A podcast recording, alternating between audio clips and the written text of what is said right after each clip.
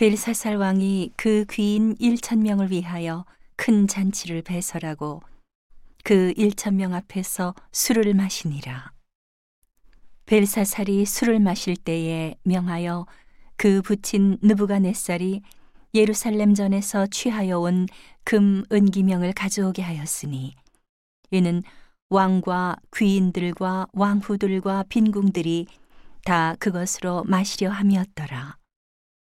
이에 예루살렘 하나님의 전 성소 중에서 취하여 온 금기명을 가져오매 왕이 그 귀인들과 왕후들과 빈궁들로 더불어 그것으로 마시고 무리가 술을 마시고는 그 금, 은, 동, 철, 목, 석으로 만든 신들을 찬양하니라. 그때에 사람의 손가락이 나타나서 왕궁 촛대 맞은편 분벽에 글자를 쓰는데 왕이 그 글자 쓰는 손가락을 본지라. 이에 왕의 즐기던 빛이 변하고 그 생각이 번민하여 넓적다리 마디가 녹는 듯하고 그 무릎이 서로 부딪힌지라. 왕이 크게 소리하여 술객과 갈대아 술사와 점장이를 불러오게 하고 바벨론 박사들에게 일러 가로되 물론 누구든지 이 글자를 읽고 그 해석을 내게 보이면 자주 입히고 금사슬로 그 목에 들이우고 그로 나라의 셋째 치리자를 삼으리라 하니라. 때에 왕의 박사가 다 들어왔으나 능히 그 글자를 읽지 못하며 그 해석을 왕께 알게 하지 못하는지라. 그러므로 벨사살 왕이 크게 번민하여 그 낯빛이 변하였고 귀인들도 다 놀라니라. 태후가 왕과 그 귀인들의 말로 인하여 잔치하는 궁에 들어왔더니 이에 말하여 가로되 왕이여 만세수를 하옵소서. 왕의 생각을 번민케 말며 낯빛을 변할 것이 아니니이다. 왕의 나라에 거룩한 신들의 영이 있는 사람이 있으니 곧 왕의 부친 때에 있던 자로서 명철과 총명과 지혜가 있어 신들의 지혜와 같은 자라.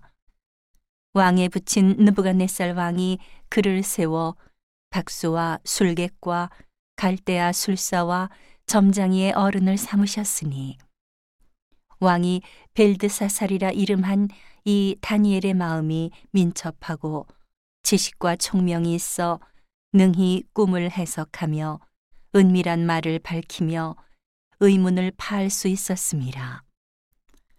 이제 다니엘을 부르소서. 그리하시면 그가 그 해석을 알려드리리이다.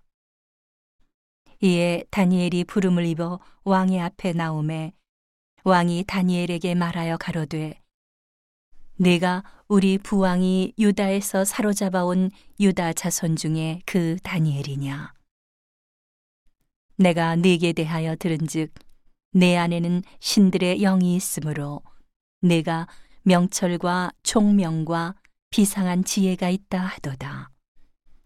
지금 여러 박사와 술객을 내 앞에 불러다가 그들로 이 글을 읽고 그 해석을 내게 알게 하라 하였으나 그들이 다 능히 그 해석을 내게 보이지 못하였느니라. 내가 네게 대하여 들은즉 너는 해석을 잘하고 의문을 파한다 하도다. 그런즉 이제 내가 이 글을 읽고 그 해석을 내게 알게 하면 내게 자주 입히고 금사슬을 내 목에 들이우고 너로 나라의 셋째 치리자를 삼으리라. 다니엘이 왕에게 대답하여 가로되 왕의 예물은 왕이 스스로 취하시며 왕의 상급은 다른 사람에게 주옵소서. 그럴지라도 내가 왕을 위하여 이 글을 읽으며 그 해석을 아시게 하리이다. 왕이여, 지극히 높으신 하나님이 왕에 붙인 느부갓네살에게 나라와 큰 권세와 영광과 위엄을 주셨고 그에게 큰 권세를 주셨으므로 백성들과 나라들과 각 방언하는 자들이 그의 앞에서 떨며 두려워하였으며 그는 임의로 죽이며 임의로 살리며 임의로 높이며 임의로 낮추었더니 그가 마음이 높아지며 뜻이 강팍하여 교만을 행함으로 그 왕위가 패한 바 되며 그 영광을 빼앗기고 인생 중에서 쫓겨나서 그 마음이 들짐승의 마음과 같았고 또 들나귀와 함께 거하며 또 소처럼 풀을 먹으며 그 몸이 하늘 이슬에 젖었으며 지극히 높으신 하나님이 인간 나라를 다스리시며 자기의 뜻대로 누구든지 그 위에 세우시는 줄을 알기까지 이르게 되었었나이다.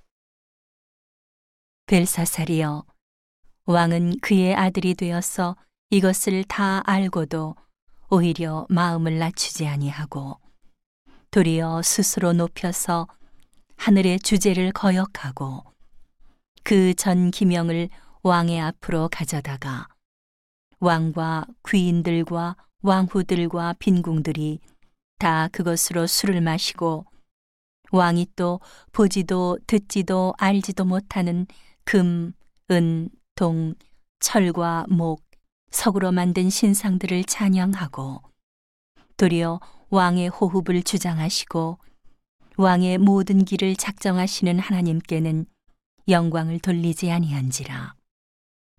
이러므로 그의 앞에서 이 손가락이 나와서 이 글을 기록하였나이다. 기록한 글자는 이것이니 곧 메네메네 대겔 우바르시니라. 그 뜻을 해석하건대 메네는 하나님이 이미 왕의 나라의 시대를 세워서 그것을 끝나게 하셨다 하며 대겔은 왕이 저울에 달려서 부족함이 되었다 하며 베레스는 왕의 나라가 나뉘어서 메대와 바사 사람에게 준바되었다 함이니이다.